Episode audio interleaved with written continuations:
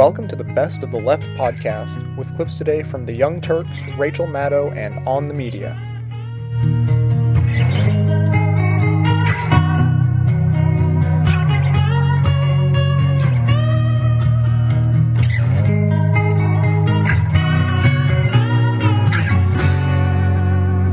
So we're gonna have fun in this hour, and when you talk about fun, of course, you talk about torture.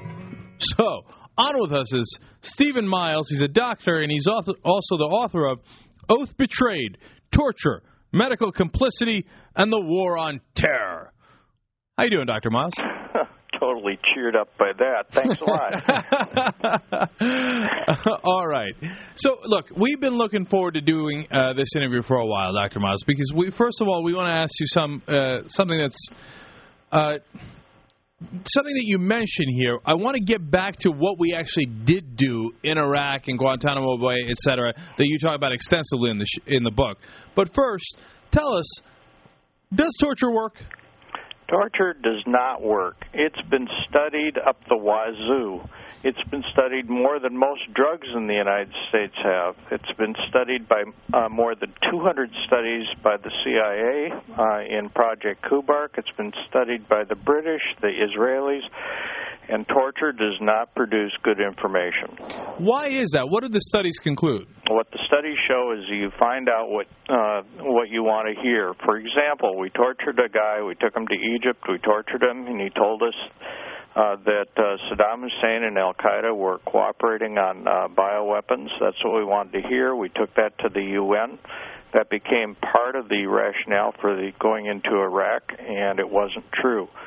Uh, we also uh, are uh, sending our guys on, uh, according to one Marine interrogator I talked to recently, he said, We're sending our guys off on these dangerous wild goose chases, chasing down bad information that we've gotten from torture. The other thing that torture does, different way of not working, is it radicalizes the population that you torture against you. And we've seen that certainly happen in Iraq as well. Well, Dr. Miles, I disagree with you. I, I, according to that story you just gave there, torture does work. We wanted false information so we could uh, invade Iraq, and we got false information so we could invade Iraq out of the wonderful torture that Dick Cheney authorized. You're a hell of a guy. uh, Dr. Miles, it seems uh, uh, that, that that all sounds correct, but wouldn't it hold true that that someone who did have pertinent your, your explanations would work uh, would seem why torture would not work on somebody who didn't have the information, but wouldn't somebody being tortured at some point pony up the relevant information? No, that's not true either. That's been uh, studied as well, uh, and I wish it was so. Uh, but uh, uh, people who do not want to talk uh, become, uh, in the words of the uh, Army Interrogation Manual, uh, more sullen and less likely to give up the information the longer that you torture them. Uh, one of the things that torture does is that it tends to radicalize the person you're torturing and it ratifies their sense that you are an enemy, and so that uh, they may succumb by releasing uh, uh, a kind of information that is related to, but actually quite wrong, uh, such as the wrong date of uh, the plan of an attack. Um, what about uh, what is the you know the the 24 the television show argument, which has obviously exposed more Americans to torture than uh, than and by the way, you're talking to two people who love the show, but but are very curious about its its effects on the national psyche regarding torture. What in 24 at the very least the kind of torture generally exhibited on 24 is your what seems very unlikely to happen in this endless and expanding war on terror is the ticking time bomb theory. There's a girl, she's buried alive, and we have an hour to reach her. We know you're the guy who took her. Tell us where she is. Does that kind of torture work in those rare circumstances? Well, first off, the uh, police uh, or uh, soldiers rarely know that a person has a specific information uh, that they can obtain from a particular technique uh, that they can immediately act on. Mm-hmm. Uh, I've looked at every instance which the United States claims they had a ticking time bomb scenario. Uh, for example, there was one where they said they tortured this guy who revealed just in time this plot to hijack uh, eight or to put bombs on eight trans-Pacific airliners and blow them up in flight from uh, the Philippines. Uh, in fact, we got information on that uh, plot from his laptop. The data that he supplied by the harsh interrogation was false. Well, what about though? I mean, that I understand. I'm talking about like it's already happened. The crime is that the bombs are on the plane. We need to know what plane. I realize this is all this is Hollywood. I don't. Yeah. I, I I concede that the likelihood of this happening in real life is unlikely. Cenk and I used to talk about you're a small town sheriff and a girl's been abducted and this sadistic killer is buried her somewhere. Is it, it, forget whether it's ethical to torture him. Uh, is it uh, is it li- is he likely under torture in that circumstance where you know you got 60 minutes to play with and torturing him after that is irrelevant? Is You know, he likely to reveal relevant information under can, torture? You can make up hypotheticals, but for example, the Israeli Supreme Court recently, when they were asked to, to legalize torture in Israel, um, they told their security services, look, we're willing to consider this, but you got to come up with some case in your own vast experience of working with prisoners where you have defused a ticking time bomb with torture. And if you do that, then we will take seriously the possibility of legalizing torture in Israel. And the security services could not come up with one case. And so, with that, Israel abandoned torture. So We're talking to Dr. Stephen Miles. He wrote the book Oath Betrayed Torture, Medical Complicity in the War on Terror. So, Dr. Miles, you're saying the show 24 is unrealistic. Is that what I'm hearing from you? Yeah, it's TV But land. I don't do get it. I, I don't get it. Why would they do it? Why would Jack Bauer do torture if it wasn't going to work? Well, Okay, Jack Bauer is selling cereal, but um, no, Dr. Miles, let me ask you a serious question. Yeah. Uh, you know, if the weight of evidence is on this side and the military, uh, the United States military uh, believes that and agrees to that, and they counseled Rumsfeld and others to not do this, as we see from inside sources that they did, and you know you have the Israeli court saying there's not a single instance of it, et cetera, et cetera. There's this overwhelming evidence. Uh, why do you think they did authorize it? What did they think they were going to get out? Did they just, in their arrogance, feel, oh, they know better than the weight of uh, the entire United States military history? That is a great question. And you know, what happened apparently was this Rumsfeld set up his own interrogation service inside the Army. He bypassed all of our traditional uh, interrogation experts. Uh, the FBI was horrified at what he did.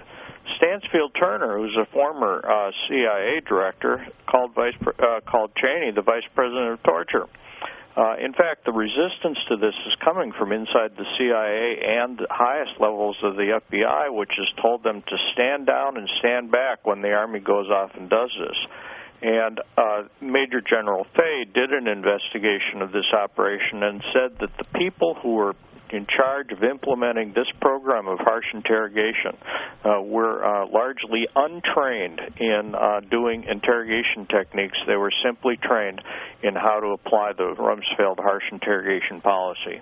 Uh, We're talking to Dr. Stephen Miles. He's written Oath Betrayed, Torture, Medical Complicity in the War on Terror. Let me ask you, I got a couple questions, but first let me hit on what you just mentioned, the former director of the CIA, Stansfield Turner. Uh, and uh, he did call uh, Vice President Cheney the uh, the Vice President of Torture. But uh, she, on, on, in an interview that I saw that, that Stansfield Turner did, he acknowledged that under questioning from whoever he was on with, some cable talk show host, that, yeah, we have engaged in torture in the past. But Turner said it was significant that when we engaged in it in the past, it was isolated cases and it was wrong. We were clearly breaking the law when we did it, and that it's different now to sort of turn that torture to sanction it, uh, if you will, under sort of uh, un, un, under uh, you know under the now all of a sudden it's sort of vaguely legal or at the very least confusing. Yeah, that's correct. And you know, one of the things that we've done here is we've taken down a system of international law that we use to protect dissidents in other countries. We'd go to China, for example, we'd say, you can't treat this person this way because of the Geneva Accords. Now we do this, and what China says is, you've got to be kidding. Right. You're, t- you're preaching at us about the Geneva Accords? Right. And we've also lost a protection for our own POWs. Um, uh, Dr. Miles, I ask this question a lot when we have guests on, and it, it seldom works.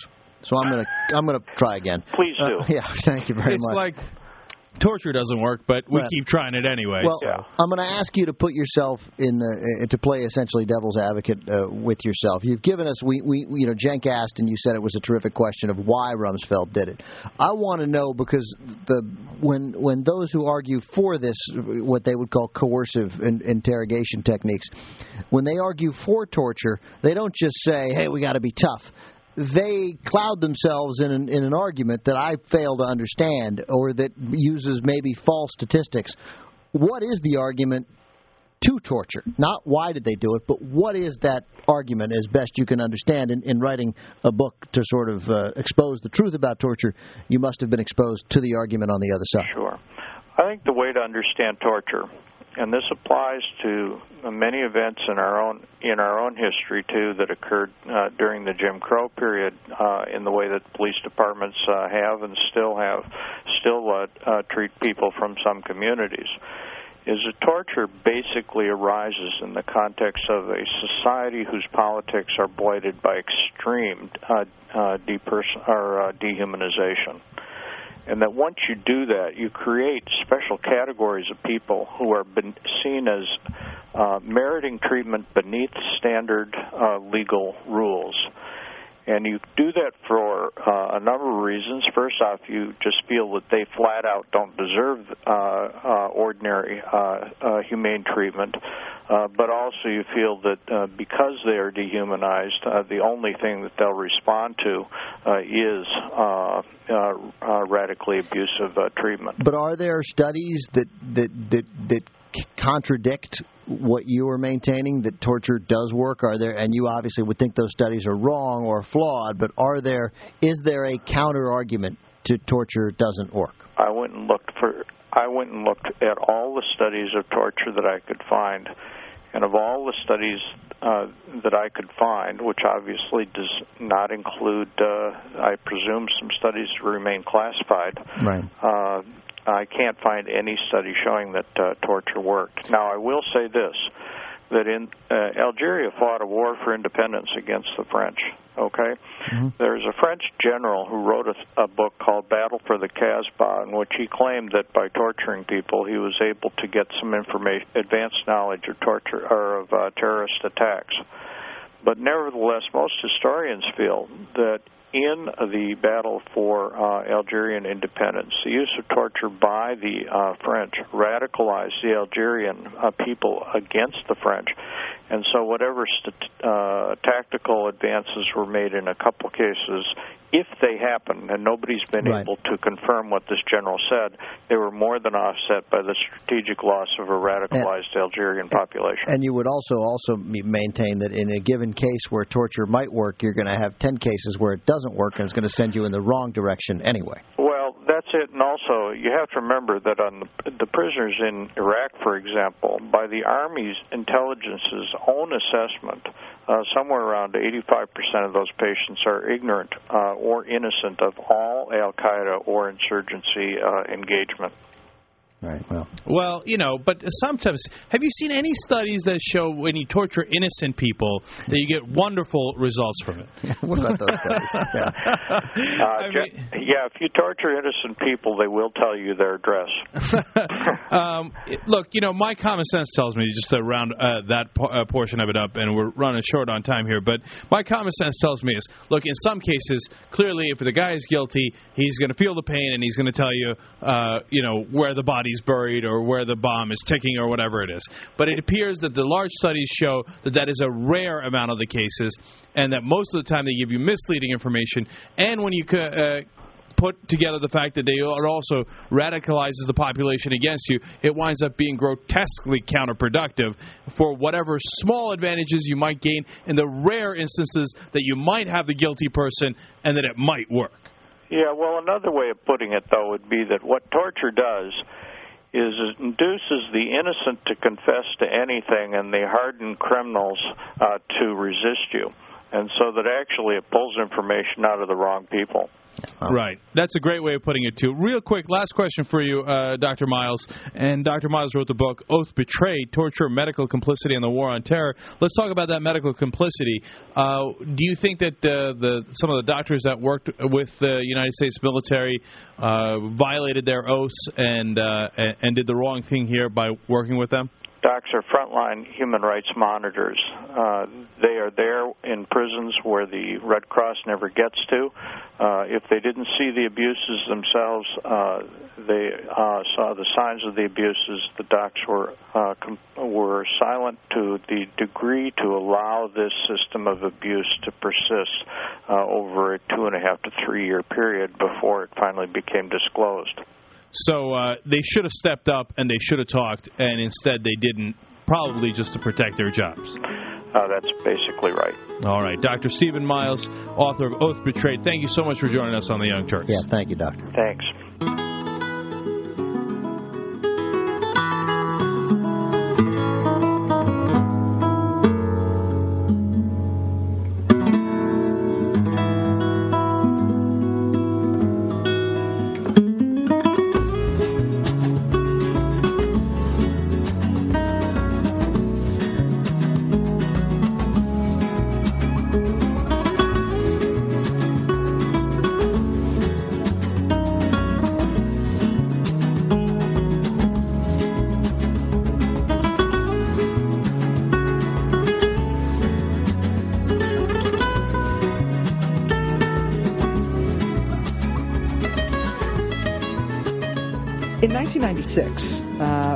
Essentially a unanimous vote, the U.S. Congress passed a bill, and the President signed it, uh, called the War Crimes Act, the War Crimes Act of 1996.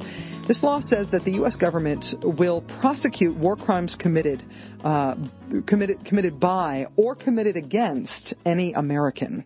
Uh, the man who was instrumental in getting the War Crimes Act passed in the U.S. Congress uh, is a retired Navy pilot named Michael Cronin. Uh, he fought in the Vietnam War. He spent six years as a prisoner of war in the in the so-called Hanoi Hilton. Uh, this is a man who who knows a thing or two about war crimes. Mike Cronin joins us on the phone from Massachusetts this morning. Uh, Mr. Cronin, thanks very much for coming on the show today. Happy to do it. Good morning. Good morning. Uh, what led you to get involved in uh, in lobbying for the War Crimes Act in the in the nineties? Well, uh, I went to law school late in life. Um, uh, I have been working as an airline pilot, and of course, as an airline pilot, any day can be your last day at work. And I was concerned about what I might do in later years if my company ran into trouble. So I went to law school at night, and while there, uh, since I had been a prisoner of war, uh, I did some research on war crimes and the prosecution of war crimes.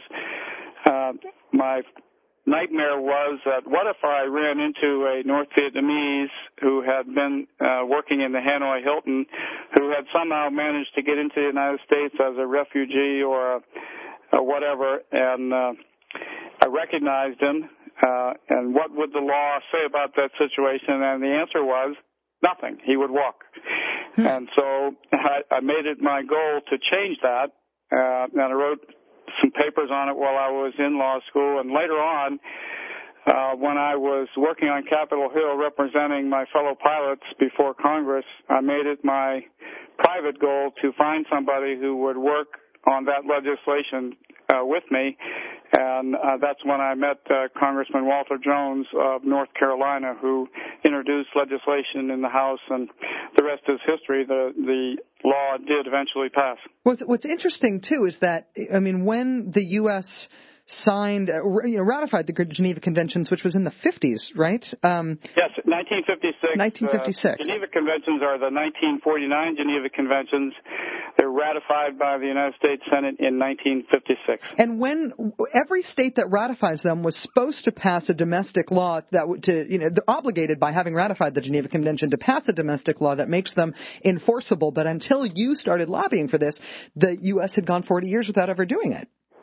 Yes, uh, and I did a lot of research on that. And uh, when the Senate was considering ratification, uh, Attorney General Brownell uh, working under President Eisenhower, testified before the Senate that there would be no constitutional reason why the United States could not pass such legislation. The senators were concerned about that.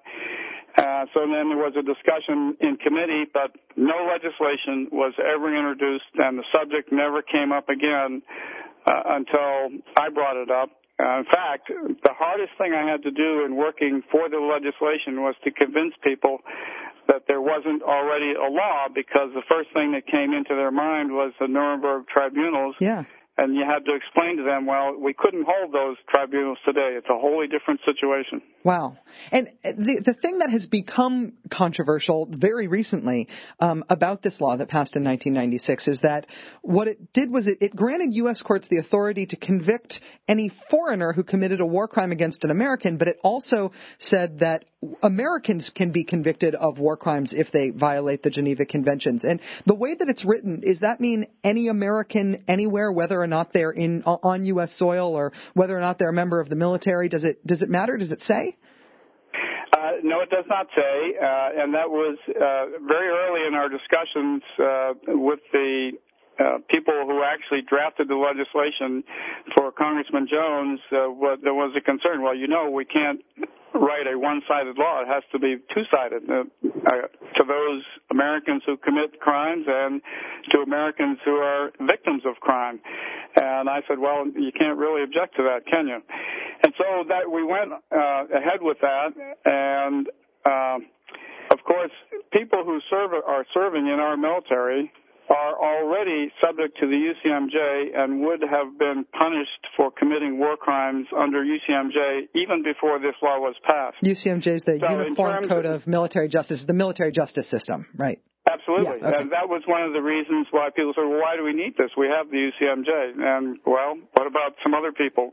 And uh, uh, if a U.S. serviceman uh, is released from service, once he's released from service, the UCMJ loses jurisdiction. So uh, there, there are various reasons why uh, the law closes uh, some major gaps, primarily against war criminals who victimize Americans, but the other way as well. Right. And so the reason that this is become being raised again and being trying attempted at least to be revisited by the Bush administration right now is because clearly they're worried that uh, U.S. servicemen who are who have left the services, people who are acting on behalf of the United States but aren't in the military, people, for example, who work for the CIA or who are interrogators, or people in the civilian chain, chain of command who order things that are found to be war crimes, who order people in the military or other parts of the government to commit what something that is viewed to be a war crime, that those people should be prosecuted.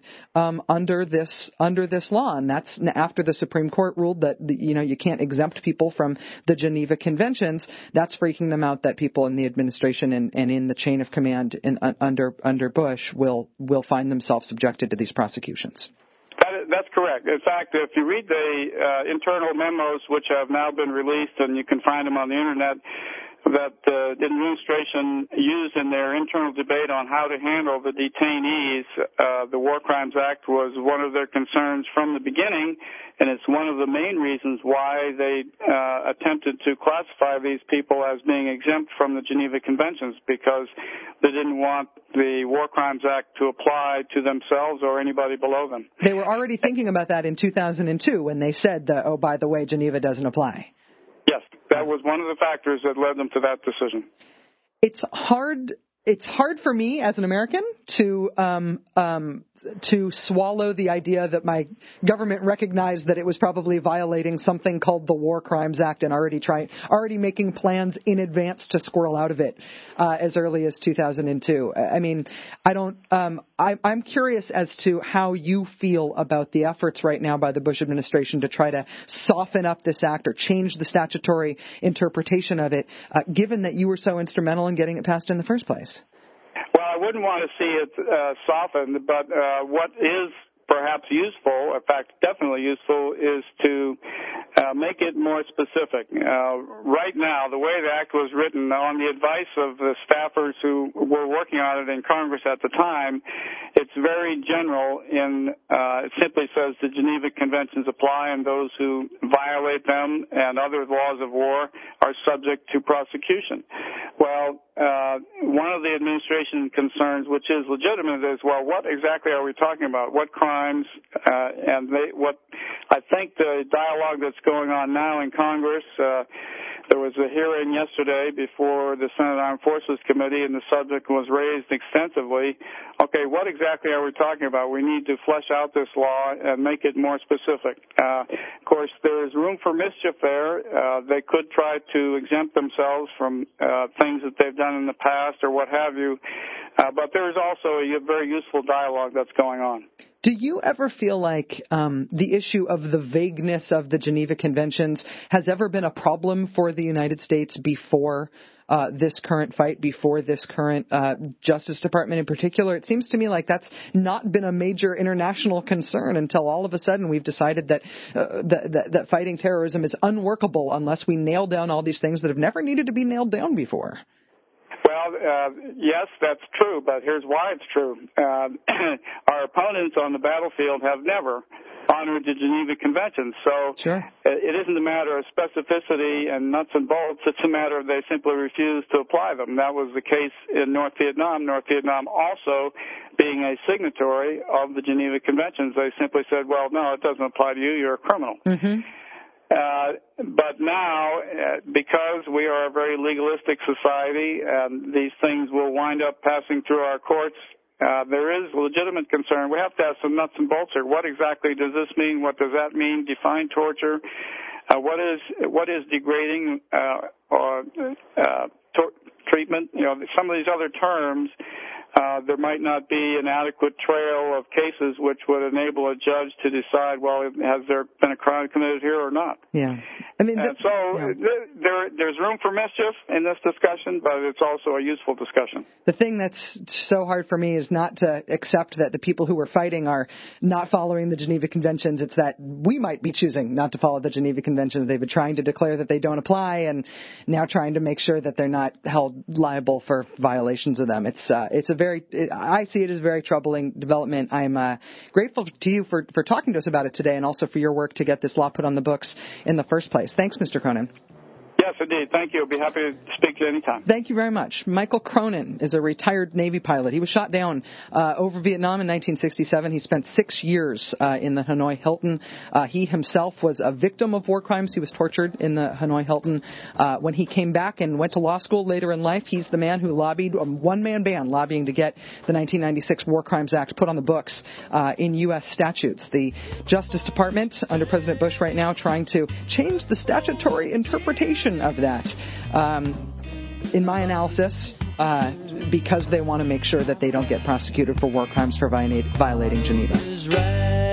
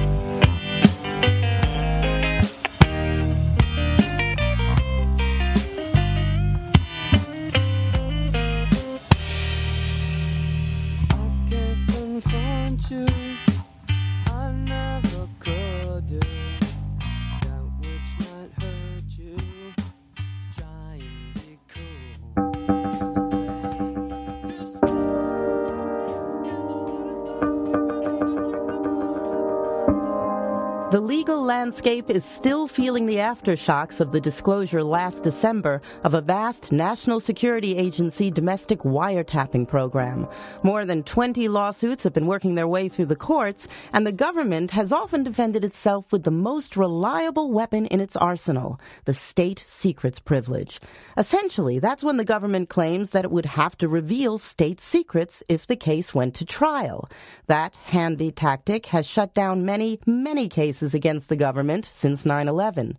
So it came as a surprise last week when a San Francisco judge rejected the state secrets privilege and ruled that a case against the government and AT&T related to NSA wiretapping could go forward. Jonathan Turley is a professor of public interest law at George Washington University and a lead counsel in a federal case looking into the NSA program. He says that until now, the state secrets privilege has served the government as an almost impenetrable shield from legal scrutiny, wielded in ways its creators never intended. You know, the Supreme Court said that not all classified matters should be subject to this privilege. This was supposed to be a very exceptional thing to dismiss a case on this basis. Now, a case was dismissed in Chicago on Tuesday because of the state secrets privilege, but surprisingly, as we mentioned, the privilege didn't work in San Francisco. So, what happened? It really was the factor of the judges you have a judge in San Francisco that said, Look, I just don't buy your argument that simply forcing these telecom companies to confirm or deny whether they gave you a lot of information would bring the Republic to its knees. The judge in Chicago adopted a much more deferential view to the government and, frankly, a view that's more consistent with other courts. He just simply said, Look, I have this declaration that says that national security would be injured. He seemed to indicate that he he wasn't quite confident of that, but said that he had to go along with what the administration said. So let's talk about another case, the Supreme Court decision on Hamdan, which found that the government did not have the right to try Guantanamo detainees in secret military tribunals. You say that this decision has the effect of bolstering all the cases now pending against the NSA wiretapping program. Why? Well, the administration's been arguing for years now that when they were given authority by Congress after 9 11 to go after the perpetrators of that, that it gave the president absolute authority in eavesdropping and handling of detainees and enemy combatants. And many of us have questioned that and said, that's just not the case. This is a very narrowly defined resolution. And in fact, the senators rejected broader language. Well, it still gave them an argument. They could say people can disagree, but this is the authority that we believe is clear. Well, the Supreme Court rejected that and refused to read into it this type of broad authority. Now, when it did that in Hamdan, it virtually cut away the legal claims used to defend the NSA operation. Now, what that means is hard to overstate because uh, some of us believe that the president committed a federal crime when he ordered not once but 30 times the renewal of this program. So, into this patchwork of legal cases working their way through our courts enters Pennsylvania Republican Arlen Specter, chairman of the Senate Judiciary Committee. He said in an op-ed in Monday's Washington Post that the surveillance program was, quote, a festering sore on our body politic and said that he held fierce, torturous negotiations with the president and came out with a major breakthrough.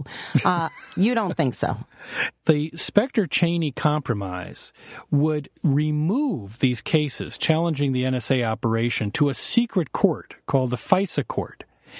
This secret court was designed to approve warrants for searches. It's like taking Marbury versus Madison and sending it to a traffic court. It is absolutely preposterous to send a massive constitutional case to that court where opposing counsel is not allowed in the courtroom. So the government doesn't have any opposing counsel. If the government wins, no one can take an appeal and moreover, Specter would allow the government unlimited chances to tweak the program until it passes review in the secret proceeding. But Specter's justification, as I read it, is that if all these cases were to proceed in court, the government would invoke things like the state secrets privilege, and basically they would be shut down anyway. So at least this way, the president has a place where he can feel comfortable being scrutinized. Well, the problem with Specter's defense is that this is a case where the so called do nothing Congress actually should do nothing because you have various cases that are very close to a final opinion on the legality of the NSA operation. What the White House, what they fear is that now that the Supreme Court cut away their legal authority, they may be looking at a public opinion that says the President of the United States has violated federal law Specter takes great pride in the fact that he was able to get the president to agree that he could be subject to some form of review. The interesting thing is that the Specter bill doesn't actually require the president to do it. It just says the president can do it. Well, you know what? In our system, he doesn't get to choose. These programs are already being reviewed by the courts. Specter wrote that without knowing the exact contours of the NSA program, it's impossible to say whether the president is right or wrong when it comes to his authority, but that three federal appeals court decisions suggest that the president may be right. What's he talking about? Are the courts tending towards this expansion of presidential authority or no, against it? No, those are decisions that spoke very generally about the president's inherent authority but most of us do not believe that those are either controlling or in some cases relevant. I think what Senator Specter is trying to do is to say, I really didn't get snookered as much as people think I did. Uh, we could lose this. Well, you know, it's a very telling thing when not a single attorney involved in any of this litigation thinks that this is a good idea. All of them, as far as I know, have denounced it uh, as a terrible mutation of our system. Part of our constitutional system requires a certain leap of faith. You don't know if you're going to win. But there's only one rule that is absolutely essential in a Madisonian democracy, and that is you let the federal courts decide. Sometimes you don't win, but you don't create secret courts where there's no opposing counsel and no meaningful appeal. That's not the rule of law. And I think the reason the White House wants this so desperately is that they're afraid that finally a, a, court is going to say what many experts have said that the president didn't have the authority and that he may have committed a crime over 30 times. And then people like Senator Specter are going to face questions of why didn't you ever investigate whether the president committed crimes and what have you been doing for the last few years? All right. Jonathan, thank you very much. It's my great pleasure. Jonathan Turley is a professor of public interest law at George Washington University. Still obscured by the city, but towers of glass reflected your coming. Silhouetted on I blink as I watched? Did I close my eyes?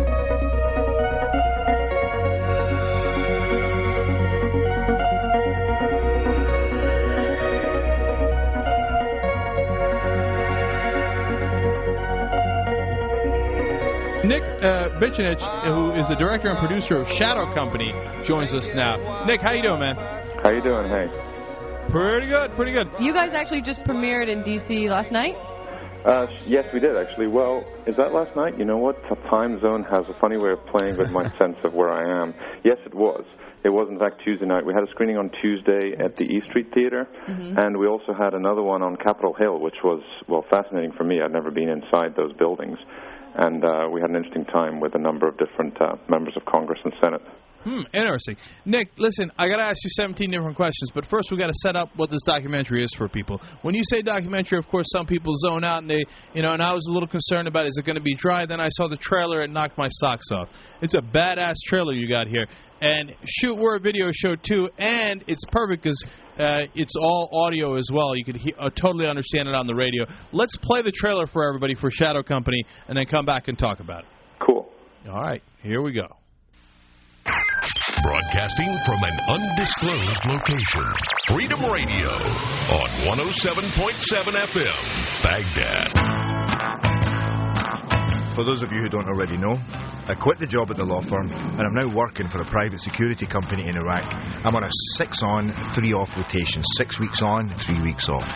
The contract is huge 200 men doing close protection tasks, or PSD as the Americans call it. There are swarms of other firms of private contractors all over the place, some complete cowboy outfits. But this one is fairly sharp, so I'm not too worried about getting killed. I'm currently tasked to the Baghdad office working out of a villa in the Green Zone where the CPA, that's the Coalition Provisional Authority, has set up shop. The city on the whole is in ruins, but it doesn't seem all that dangerous right now. Allah Akbar!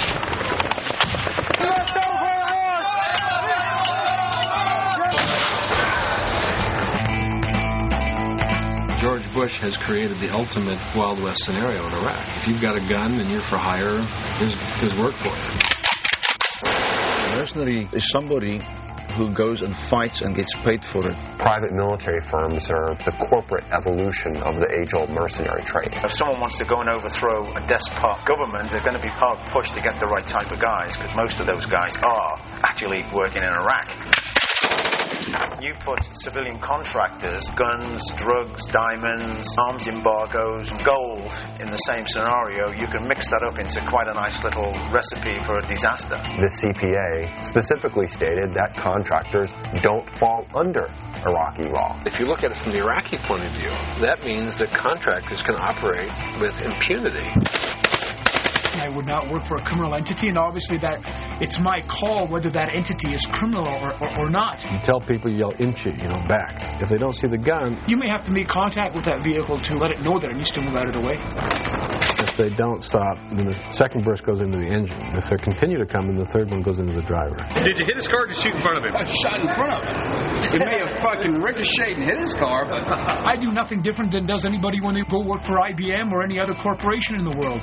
Is that corporation doing a service or a disservice to society? And if you believe they're doing a disservice and you still work for them, what does that make you? Well, there you have it. Uh, it's Shadow Company, and it's um, and it's certainly got plenty of action in it. Uh, but there are a great number of issues that arise out of that. We're talking to the producer and director Nick Bicanic. Uh, Nick, first of all, how many uh, private con- military contractors do we have in Iraq right now? The United States. It's a fascinating question, and the simple answer is that no one really knows, and it's one of the key, question, key questions that we raise in this documentary. The Department of Defense has quoted the figure of 20,000. The real figure, on the basis of the people that I've spoken to, I believe is much closer to 70,000. So it's it's the, they're the largest, the second largest partner in the coalition. There is no other country that provides more troops than the private sector does, with the exception of the U.S. So when you say the private sector, are they um, all from the United States, or actually are these uh, soldiers, these private soldiers, from all over the world? Uh, the private soldiers are from all over the world. Are, there is a number of them that are American. There's a number that come from other modern Western armies. For example, um, there will be Brits there, there will be uh, Germans, there will be South Africans. But sure, there's a significant number of them that come from the U.S. What's, there's the overwhelming number of companies that are out there are either U.S. owned or U.K. owned. But th- even the U.S. companies can draw their employees from varying different nations. So how do uh, I'm sorry, Mark. Go ahead. No, I was just going to ask, uh, as a follow up to that, then, and I know, as, as Jack mentions, there are a lot of different questions that are opened in the film, and I know that you address in the film different issues. But from an operational standpoint, then, having said what you've just said, what rules and regulations that are sort of military uh, uh, rules and regs do these private armies have to follow, if any? In other words, when you see if it's a private army guy, does he have to uh, sort of answer to the same rules and regs as the as the as the federal army guy? It's a very interesting question. You know, the the question is, I mean, we can expand on that even further and say, do they even have to follow their chain of command?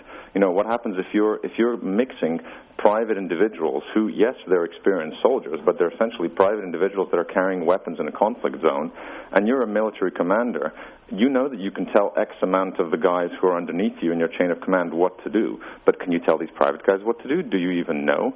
The answer is there is. It's not 100% clear. It appears that we are kind of learning as we go along. So yes, there are certain aspects of rules that have been developed that apply to these individuals, but it's definitely not something that's known about.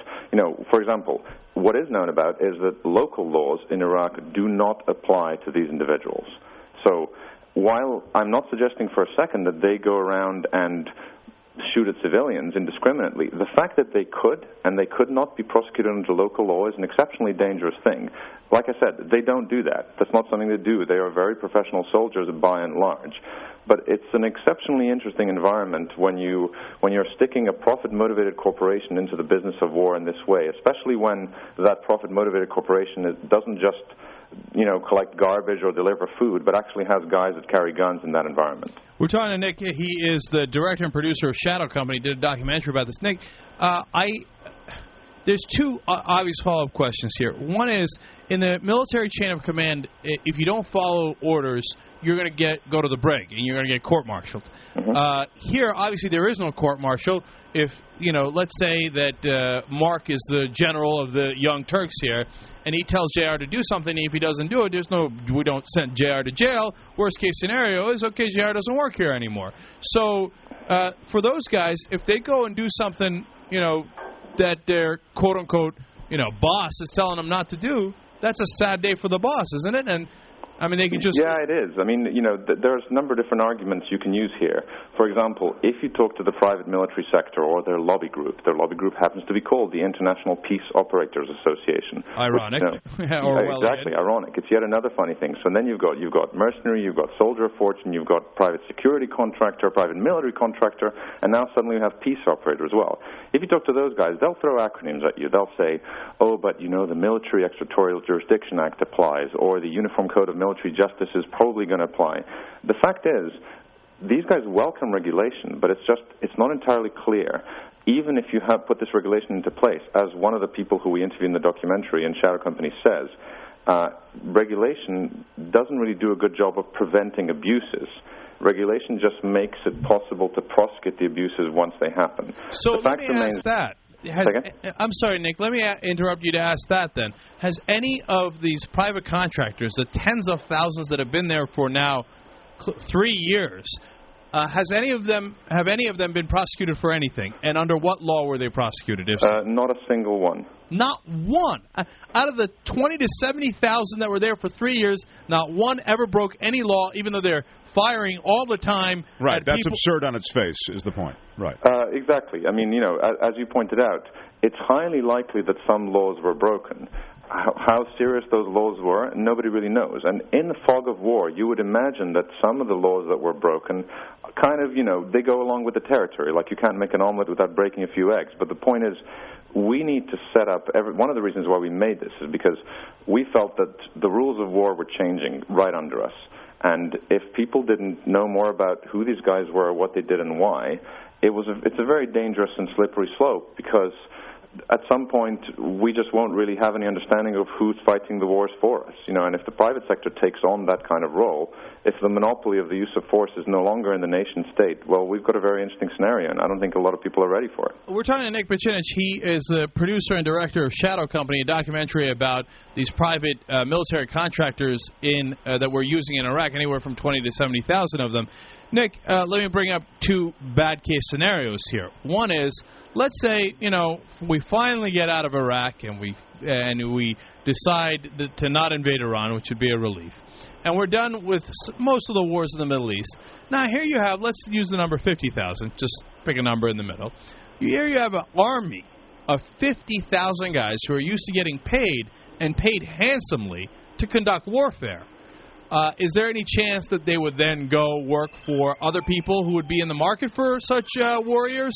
Uh, maybe a, a warlord in Africa, or perhaps one in Afghanistan, or perhaps in Central Asia. Is there a concern that this could get out of control and that we would have a private army that is basically for hire? This is one of the traditional concerns with the use of um, private soldiers for hire. This has happened in the past. I mean, there is a historical precedent. You know, during the during the during the medieval wars between England and France, uh, what happened is there were so many English soldiers left around in Europe when when the war eventually ended that they self-organized into these roving companies called the Free Companies, and they went around and essentially were hired, hiring themselves out to the highest bidder. So it's often it's often convenient for people to point at that and say, well, you know, this could really happen. Realistically, I think it's highly unlikely. It's certainly something that's conceivable, but the the caliber of professionalism that's involved in in these private military companies today makes it, in my opinion, and again, you know, I'm just a filmmaker here. One of the things I'm trying to do is raise a lot of questions rather than provide convenient answers for them. Um, one of, I think it's highly unlikely that uh, significantly unethical decisions will be made by these companies simply because it's not good business. You know, these companies are have become multi-million dollar organizations. If they if they make a one really bad move, they're highly unlikely to be allowed to make another good move again because they'll be. Nick, let me dis- uh, you know, look, you did the documentary, you know the facts, but that's never stopped me before. Let me disagree with you, uh, and and I'll tell you why. Number one, that's all fine and good; their reputation's on the line. But if there's no wars, then they're not in business anyway. They gotta, you know, these guys are in the business of war. So somebody's got to hire them. I mean, if we're in a permanent state of war here in the United States and we're constantly using private companies, then yes, uh, your argument is perfectly logical. But if we're out of the business of war, roughly speaking, then they're going to need to get hired by somebody. But second of all, and more importantly, I think, sure, Blackwater doesn't want to get hired by Gulbuddin Hekmatyar, warlord in Afghanistan, to fight against, you know, uh, Karzai, who's backed by the U.S., for example. But now that they're all out of business, maybe not all 50,000, but he can't put together 500 people, 2,000 people who used to work for Blackwater and are now unemployed and whose main job is to get paid uh, to to fight wars. You think that's not possible? Oh no, I, I think that's completely possible. I just don't. I think it's something that very quickly transcends the corporate structures. What you're essentially getting at is if we have a huge amount of unemployed professional soldiers, does it mean that all sorts of daring do can happen? Well, you know, the answer is obviously yes. Uh, we can. We only need to look back as far as Margaret Thatcher's son, Mark Thatcher's financial involvement in the attempted overthrow of Equatorial Guinea, which happened in 2000, late 2004. You know, here's a scenario in which guys who were working as private security contractors in Iraq at least I mean it's very very little exact detail is known about who these guys were, but what is known is at least three of the individuals that were on the plane that were arrested as mercenaries in Zimbabwe. They were en route to Equatorial Guinea to attempt an overthrow of the country. Had previously, as recently as three months before that point, worked as private security contractors in Iraq. So the fact is, there are numerous unscrupulous individuals in this field who will work for whatever's going. I would say, however, that on the basis of the people that I met, one of the things that was fascinating to me is the overwhelming majority had a very strong head on their shoulders, and they were not they were not the the stereotypical mercenaries that many media would have you imagine. And uh, that was certainly one of the things that we tried to get across in this piece. We tried to make a very balanced portrayal of who these guys were, as opposed to jump on the stereotypes and say, oh my God, this is all evil, it should be destroyed. We're talking to Nick Bicanic. He is the director of Shadow Company. It's a documentary about these private contractors, or otherwise known as mercenaries, in Iraq. Let me ask you a, a different question, real quick. Uh, so, when we say we have 130,000 troops in Iraq, that number is totally wrong. The reality is we have you know, in your estimation, nearly 200,000 soldiers. Just 130,000 happen to be actual uh, government-paid soldiers, and 70,000 happen to be private soldiers in Iraq. Yeah, it's a very interesting way of looking at it. I mean, you know, many many would argue that the idea of the U.S. government outsourcing as, aspects of the pointy bit of warfare, in other words, the weapon carrying stuff, is essentially a straightforward example of foreign policy by proxy. You know, when you do something like that, yes, technically speaking, they don't fall under the U.S. Army, so they don't have to be counted as troops. Technically speaking, George Bush doesn't have to go out and meet the um, you know the flag-covered uh, coffins of the guys that die if they're private military contractors. But the fact is, a lot of the Americans that are out there that are working in these private positions see themselves as a logical extension of the U.S. Army, and that's and, and they have the same ideology. And uh, finally, do you have an, a number or an idea of a number of uh, those uh, from the private army that have uh, died or have been injured? Um, yes, there there is there are no there, there are only semi-official figures on this. The last time I looked into the figures was about six months ago, and the number was 275. Okay, so that would add to our official body count as well, but it's not in our official body count. No, we say no. 2,500 some odd kids, U.S. soldiers have died in Iraq, but in reality, it's actually 2,800 or so if you add the private contractors. Not all of the 250 are Americans, but yes, I, your point is still valid. Right. Okay. I would like to say one more thing, though, which is Sure. something you said at the beginning, uh, which is about documentaries and how they're traditionally done. One key thing for me with making this film was that I wanted to make a documentary that I wanted to watch. You know, you watch these documentaries, and I often am guilty of this myself. Is I watch these documentaries, and you know, you hear the voice in a voiceover, and it's like, in 1965, the second time the Lions crossed into the Kalahari, and you fall asleep.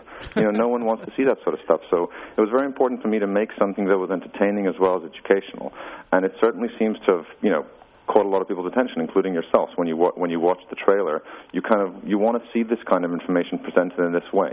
So we wanted to make something modern, and uh, we've ended up electing to to self-distribute uh, the DVD at this stage. So www.shadowcompany.com is where people can both see the trailer and find out about how to order the DVD. So shadowcompany.com. Shadowcompany.com. All right, and Nick, thank you so much for joining us. We could do a whole other interview on your background, and maybe we will one day. But uh, we're out of time today. Thanks again.